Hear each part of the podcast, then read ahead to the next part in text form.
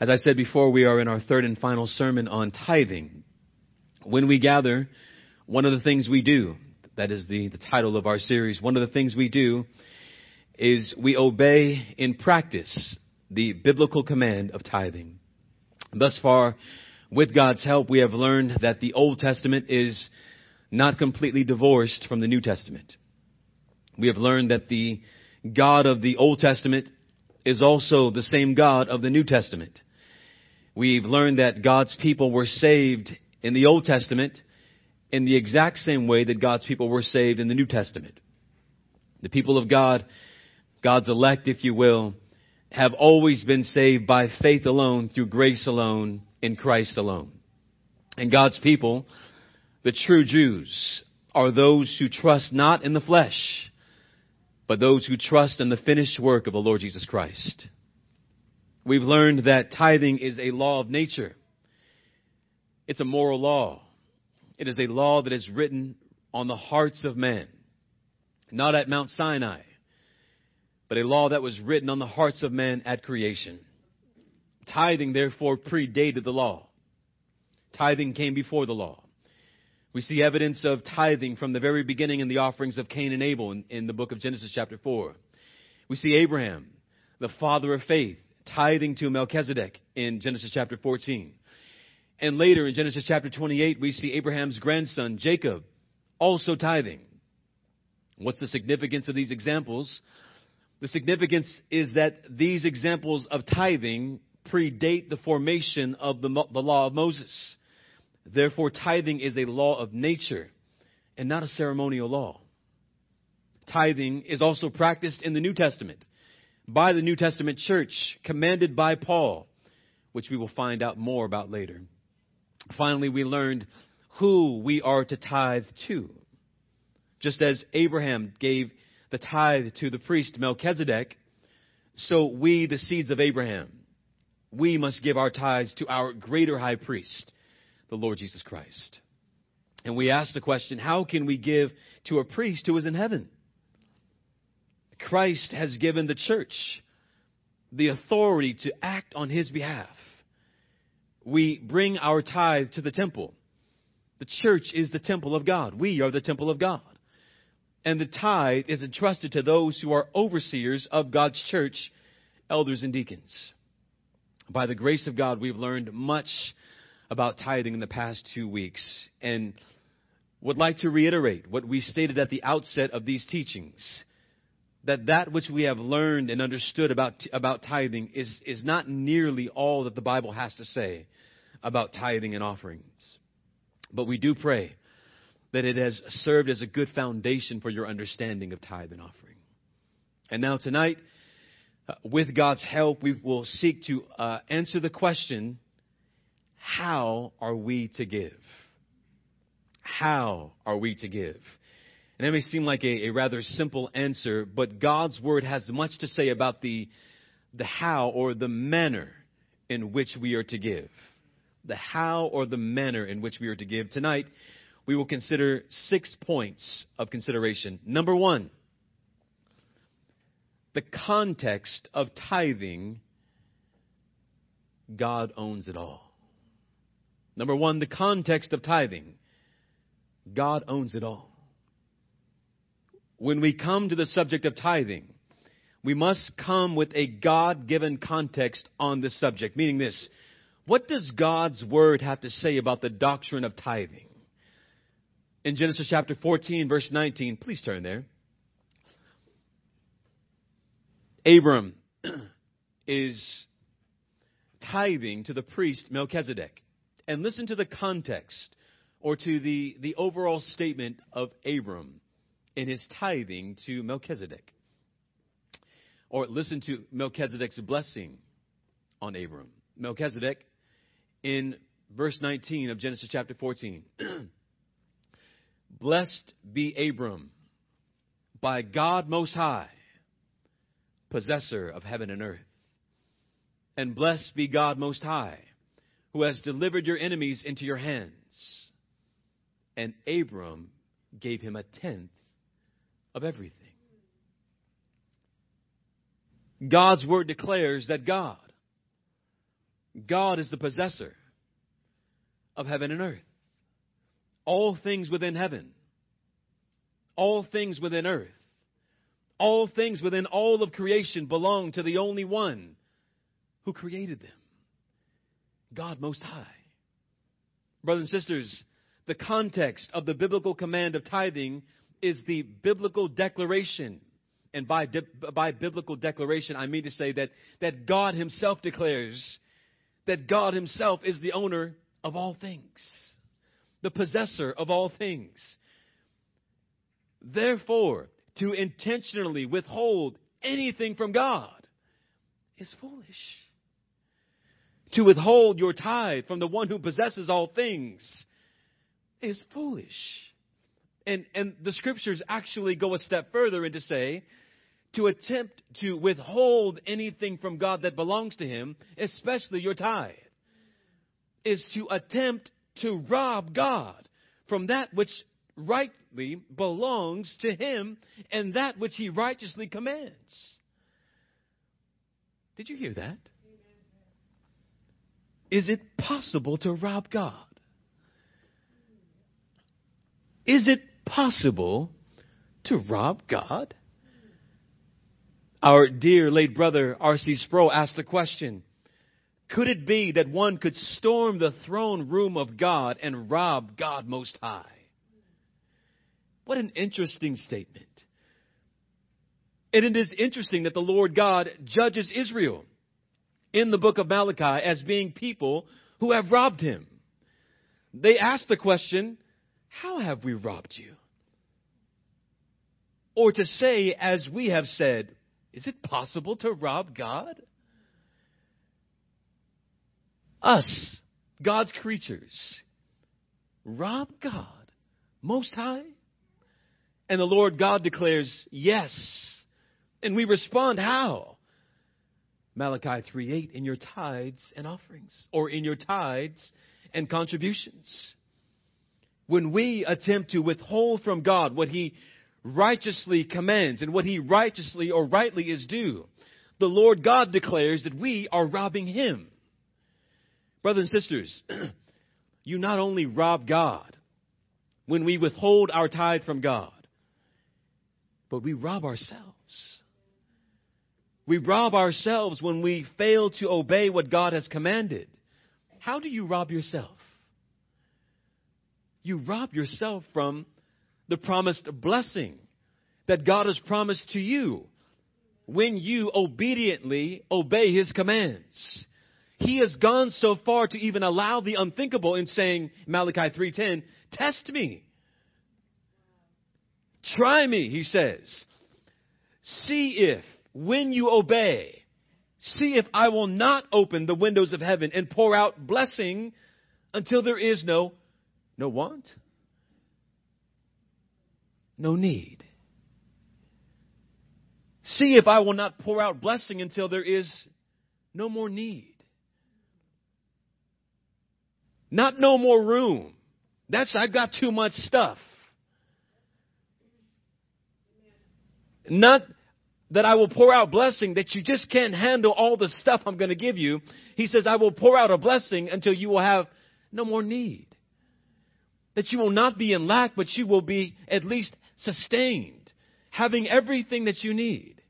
That's the promise of, of the one who was the possessor of heaven and earth. You cannot outgive God. So, dear ones, the context of giving, tithing is simple. God owns it all. All things belong to God. Therefore, do not withhold what belongs to God. Do not just give a part. Do not give what you have left over. And if you do, the Bible says that you are robbing God. Give the first fruits, the tenth, the tithe of your income. And listen to this God says, if you don't, you are cursed. What kind of curse would that be? I don't know. And I don't want to find out. Does it mean I'm going to hell? Isn't it interesting that when we want to avoid obeying the command of God, we try to avoid it by saying, Well, will I go to hell if I don't? If I don't do this, does that mean I'm going to hell? What kind of reasoning is that? What kind of reasoning is that? It's a childish reasoning. It's an immature reasoning. It's a reasoning that says, how much can I get away with without actually getting in trouble? I don't know what kind of curse it is. But I do know that those who refuse to obey this command, God says you are cursed. And more than that, God says you are also robbing Him. We must view ourselves in regard with all that we have, our houses, our cars, our money, our bodies even, as simply that which we have been entrusted with by God, which makes us stewards over those things. Not necessarily owners, but stewards over those things. God has entrusted these things to you because who is the possessor of heaven and earth? God is. So therefore, that which He has entrusted to you, how are you being a good steward over it? Because you won't take it with you. You will take nothing with you. As much as we work and as hard as we work to, uh, to acquire and to gain, nothing is ours. God is the possessor of heaven and earth. And what will you do with what He has given you in the meantime? because you have it for a short amount of time and then it's gone? Will you glorify God with it or will you say, All mine? All mine? I hope not. Number two, how shall we give? Number one, the context is that all belongs to God. Number two, when we tithe, we obediently tithe as an act of worship. Number two, when we tithe, we obediently tithe as an act of worship. We obediently tithe as an act of worship. What is our motivation when we give? Or, or to say it another way, how shall we give? In what manner shall we give? We have made the case that tithing is a moral obligation. Tithing is a, a law that has been written on our hearts. I believe we've made strong arguments in those past two sermons. If you haven't listened to those, go back and listen to them. It's a law of nature. With that said, there are those who reject the notion that we tithe out of a moral obligation or that tithing is a moral law. And they reject the notion that tithing is a moral law in favor of what is called grace giving. Uh, they reject the notion that tithing is a moral law written on your heart in favor of what is called grace giving. Now, listen to what that is. That is that we should give out of a grateful heart as your primary reason for giving. And not because it is a law written on your heart, but give it, give tithe out of a grateful heart, not out of a moral obligation written on your heart. Admittedly, this is a softer and more digestible approach to tithing, but not what God's Word teaches as primary reason why we tithe. Do we give out of gratefulness, out of thanksgiving? Yes. Is it your primary reason for giving? No. We do not believe that tithes are merely given out of gratitude. Gratitude is involved, and we will get more into that. But we obey God because this is what God has commanded. And He is God and we are not. We don't give because He's done something good for us first. Do you hear that? It's the approach of what have you done for me lately? And based upon what you have done for me lately, I will give in response to what you've done for me lately rather than giving because you are God Almighty and you've commanded it. That's my primary reason why I give. And that, that act is an act of worship. I give because you are God and I am not. What's, what's the, the, the, the intention, I think, behind behind the suggestion that giving should be grace giving and not moral obligation giving. Here's what I, I think the, the motivation is. I think the motivation is to curve God's word, to smooth God's word, to season God's word, to satisfy our taste buds. It is to curve God's word to our likening. It is to, to season God's word to, to satisfy our taste buds. We must not come to God's word demanding that he conforms himself to us. We must come, we must come to God's word humbly, pleading that God conforms us to his word and to his will. Not that he changes for us, but we change for him. Amen. We must not be a people, and, and let me say this there is a culture going on now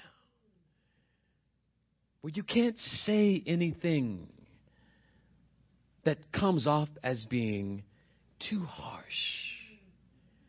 Everything has to be nice and easy. Everything has to be nice and smooth. We can't say anything that someone may take as being offensive. Brothers and sisters, God's word is offensive. The gospel is offensive. Depravity is offensive. Faith in Christ alone is offensive. If you are a believer and you are, are, are, turned off to anything that may seem to be offensive, then you will have a hard time being a believer in this world. Because this is offensive.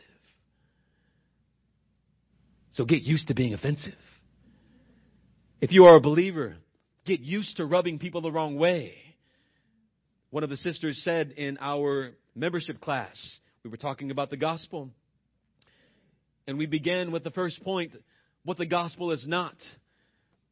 And our subpoint to the go- what the gospel is not is the gospel is not that you are okay. And as they walked out, she walked out. She said, That's a great introduction to the gospel. How are you doing today? I'm doing fine. No, you are not okay. What do you mean I'm not okay? Let me tell you why you're not okay. It's, it's an offense right off the bat. The gospel is offensive. So don't be turned off when it sounds like the, the teaching from God's word comes off as not necessarily being likened to your taste buds. It's offensive. Jesus said, if they hated me, they will hate you. So get used to it. Get used. I, am not trying to be everyone's friend. I'm not trying to be the most likable pastor in Bakersfield or in the world. This is offensive. God's word is offensive. And so when we give, we give as an act of worship because God commands it. And that's all that needs to be said. Because God's, God's word commands it, and that's all that needs to be said. He's the possessor of heaven and earth. He is the possessor of heaven and earth. All that we own belongs to Him, and He has given it to us. We therefore tithe in obedience to what God has commanded. Jesus said, If you love me, you will obey my commandments. John 14, 15. Our love for God is expressed not in altering God's commands to fit our comforts, but obeying God's command in spite of the discomfort that it may cause. Are you a believer? And is being a believer amongst other believers sometimes uncomfortable? Great. You've just shown the mark of a true believer. You've just shown the mark of a true believer. Enjoy it. The Bible says, when everyone, everyone that then who hears these words of mine and does them will be like a wise man who builds his house upon the rock. Give because God commands it and we obey it. Number three, we tithe with a mission. We tithe with a mission. How should we tithe? When you give, brothers and sisters, you must tithe with the understanding that our resources, that which we are tithing, will be used to further the gospel of the Lord Jesus Christ and support His church. You are not giving to an empty cause. We pass by the jingle bell man going to the grocery store during Christmas and we give change to them. Praise God, it is going to the Salvation Army. Or is it? I don't know. We give to a number of different causes. But when you give to the church of the Lord Jesus Christ, you are giving that the gospel may be preached to every tribe, nation, and tongue. And you know that's where the money's going. The Bible says in 2 Corinthians 5 through 10 that we see the tithe was used to support the work of the ministry and to support the ministers who served God's people or served God by serving God's people. In 1 Corinthians, we see that the tithe was collected on the first day of the week on the Lord's day to support the work of the ministry. In 1 Corinthians chapter 9 and verse 3 through 15, we said that the tithe was used to support the shepherds of God's people. In Deuteronomy 26, 12, we see that the tithe was used to support the poor and the needy. Brothers and sisters, when you tithe, trust that your tithe is being given to take the mission of the gospel, the gospel of the Lord Jesus Christ, to the nations, to make the gospel known. You are not giving to an empty cause. You are giving with a purpose to see God's word carried to the nations. Why would you withhold that? Why would you withhold that? There was a little boy, there was a little girl who was selling world's finest chocolate. Who is a sucker for world's finest chocolate? I am. And when they bring to you that chocolate, they say, Hey, I'm selling world's finest chocolate. And your, your taste buds automatically go, Oh. And where exactly is the money going toward? And you don't really care. All you care about is do you have the one with almonds? Do you have the blue one that's milk chocolate? That's all I care. Oh, that's great. How many of them do you have? And yet, when it is time to receive the offering and the tithe here, it is going to a greater cause with an everlasting purpose and food that is better, better than earthly uh, food and drink. It satisfies your soul. Why would we withhold? No, there is a greater mission. Number four, a proper attitude of tithing. What should our attitude be like when we tithe? When you recognize that you are giving out of obedience to our moral law, that it is an act of worship, when you recognize and believe that your tithe is going to, toward a mission to make the gospel known in, in the nations, then your tithing, the attitude of your tithe should be without reserve, freely, thankfully, and humbly. That should be your attitude. What is that? Without reserve, freely, thankfully, and in humility or humbly. Let me take these briefly. Without reserve. Do you know what that means to give without reserve? Tithing should be done wholeheartedly without any reservation. There should not be anything holding you back from giving. This should be your attitude. Listen, if you are withholding your tithe because of skepticism, I don't know what they're going to do with that money. So I'll give it to a homeless person because at least I know it's going somewhere. If you are withholding your tithe because of distrust, I've seen him or her wearing, driving, eating. Are they using my money for that? I, I'm not sure. If you're giving your tithe out of anger, if you're giving your tithing out of fear, and these are your primary attitudes, then don't give. Now that's interesting. If there are any negative attitudes when you are tithing, then don't give. But let me say to you, don't give because there's a bigger issue. Don't give because there's a bigger issue going on, and that is this. Why would you be worshiping in a church that makes you angry?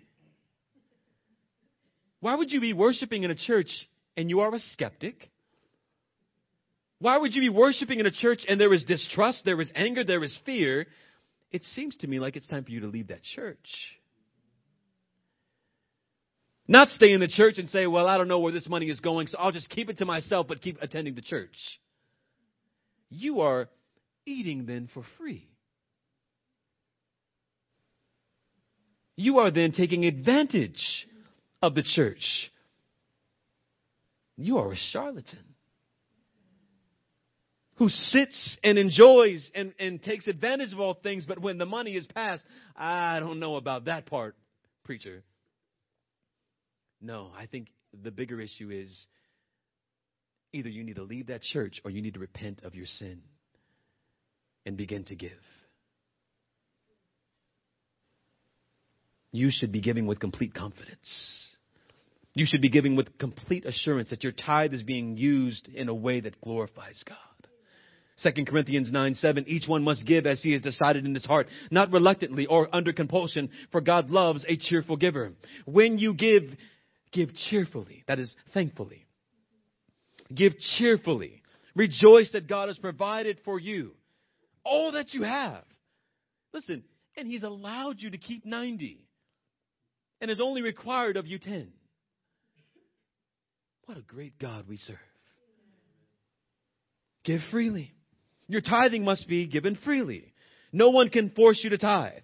This is a teaching that you will either receive with joy as being from God's word or reject for whatever reason you are rejecting it. But your attitude in giving must be that you are giving freely, not under the compulsion of man. Giving what God has commanded because God has commanded it. Thankfully, when you give, give out of a thankful heart. What are you thankful for?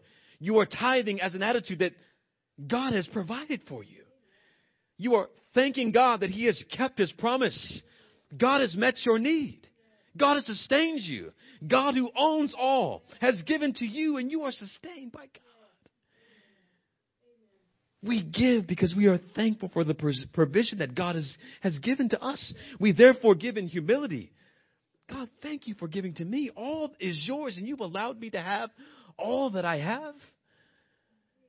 And, brothers and sisters, we must be people who are also in humility, ready and willing to repent. For what? For wanting more than we need. We give thankfully. Thankfully for what? That God has given all that I have. Look around. God has provided. And repent. Repent that we are a people who are never content. Repent that we are a people who are never, never satisfied. Repent that we are a people who always want more. Bigger house, more cars, more, more, more. That's all we are. We are fleshly, sinful people. And God has promised to give us everything we need. We must not allow our flesh, listen, not the culture, it's not the commercials. We are the problem. We are the problem. Who developed culture? Did culture just appear out of thin air? Culture is developed by man. Man has developed a culture of never being satisfied. Things are never fast enough. We must not allow our flesh to cry out for more than we actually need. Take inventory of your home. Do you have a home? Do you have a car? Maybe more than two, maybe more than one. Some of you have more than one or two. Do you have a refrigerator where food is kept cool? Do you have a pair of shoes? More than one? Brothers and sisters, we must repent. I include myself in that.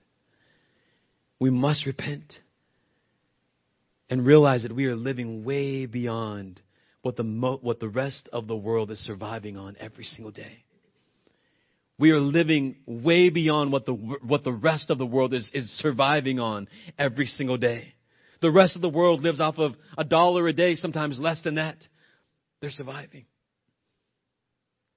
America is not the only place where Christians live. His people are scattered abroad, and God is providing for His people. We are doing well. We are rich by comparison. Be thankful for what you have, and be humble that you are able to give what God has given you.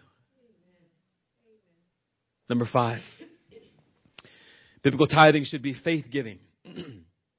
biblical tithing should be faith giving or faith tithing. That is to say that when we give, we walk by faith and not by sight. We give to God our first fruits and trust that as we do, He will be faithful to His promise to provide for our needs. In Genesis chapter 4 4, we see that Abel brought forth the firstborn of his flock and their fat portions the first glimpse that we see, glimpse that we see of first fruits giving. Prior to the law, Adam has communicated something to his children, giving the first of their income. The Bible says in Proverbs 3 9, honor the Lord with your wealth and with the first fruits of your produce. Then your barns will be filled with plenty and your vats will be bursting with wine. the scriptures do not say, see what comes in. And if there's anything left over, go on and give that. But if there's not, catch it next week. Catch it next time. This is essentially what Cain did when he offered the unacceptable offering. He gave the leftovers. you must trust, as you give in faith, that when you give, God will provide. Don't wrestle with giving with a thought that if I give this, then I won't be able to buy that. If I give this, I won't be able to enough, have enough to pay for that. Where's the faith in that? One of the brothers said, and I say amen to that. We might as well just admit, I don't have enough faith. I don't believe you, God. And ask God to forgive us for our unbelief. We might as well do that. Rather than play the game of, I'll give a few bucks here. Just confess, I don't have faith in you. I don't trust you. Help me with my unbelief. At least that's honest. When we give, we, the idea is likened to a harvest that is planted. We must trust that the harvest will grow and that it will produce it will produce food for the sower in God's time. The problem is the example that I've just used has scared us away from giving. What do I mean? False teachers who use a harvest and a seed to scam and manipulate people with resurrection seed offerings and miracle cloth offerings and give $119 according to Psalm 119. So therefore, when we hear these kinds of scriptures, we are automatically, walls go up and, and fences go up and barbed wire goes up in order to, to protect us from those who are attempting to fleece the flock. Brothers and sisters, we must not allow the false preachers. We must not allow the false preachers and their ideas their false ideas of what God has said bring skepticism into our minds when it comes to tithing to the church. Because what they're saying, what they're doing, that's not the true church. That is not God's word. What is faith giving? Obey God and trust that He will provide for you. If I were to say 1 Kings chapter 17, I'm going to tell you about the story of Elijah and the Zarephath widow. Some of us would automatically say, I know what he's going to do with that. But do you see how the, the scriptures have attempted to be tainted by false preachers? I say attempted because God's word is pure. That Zarephath woman gave the last of what she had in faith, trusting that God would provide. And she is an example of faith. And it is to the shame of the false preachers that that example has been dragged through the mud to where when we hear that passage, we automatically are defensive about it rather than receiving that as a great example of someone who gives in faith, trusting that God does provide. No, God's word is pure. The false teachers are the ones who are dirty, not God's word. And last, giving should be proportionate. Tithing should be proportionate. 2 Corinthians 8, 1 through 3. Paul praises this church of Corinth for giving according to their ability and also giving beyond their ability. Giving according to their ability is the norm in Scripture. It's the norm in Scripture. Let's go to one Scripture, Mark chapter 12, and then we'll be done. Mark chapter 12. Mark, the 12th chapter. and verse 41.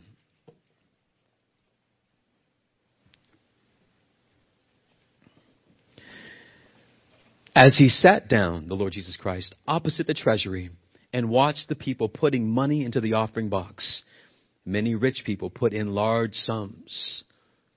And a poor widow came and put two small copper coins, which make a penny.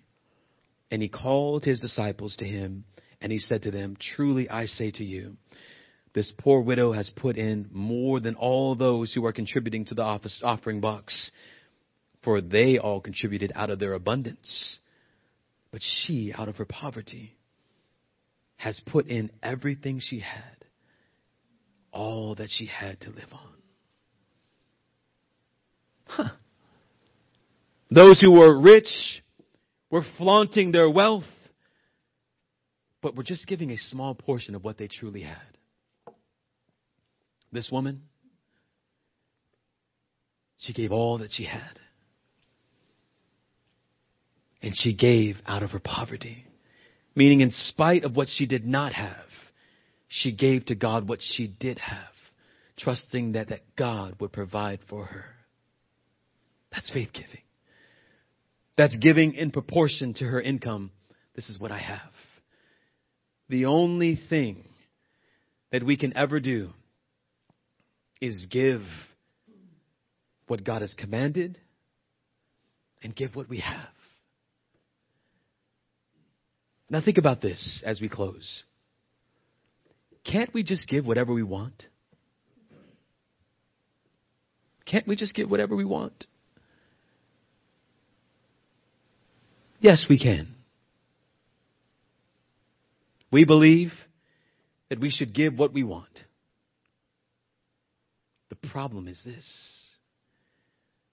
the believer has remaining sin within him. So he cannot trust what he wants. His heart is deceitfully wicked. Are we supposed to follow our feelings when it comes to giving? Are our feelings a dependable resource? No, they're not. So we must not trust ourselves. Because the heart wants to withhold from God. Or the heart wants to fanatically give more than is called for. There are many issues when it comes to how to give how you feel. I would rather trust myself into the hands of God than into the hands of a man or even myself about what I should give. Because God's word regulates, gives me guidelines on what I should do and how I should worship Him. I will not bring to Him strange fire. I will not bring to Him that which He has not commanded. I will bring to Him that which He has commanded because He has given me a regulation, a guideline of how I should live and how I should worship Him. The Bible gives us commands on all things in order to guide our path of worship. Give how much you want. How much should I want? That's the question that the heart will always wrestle with. So, what should I do?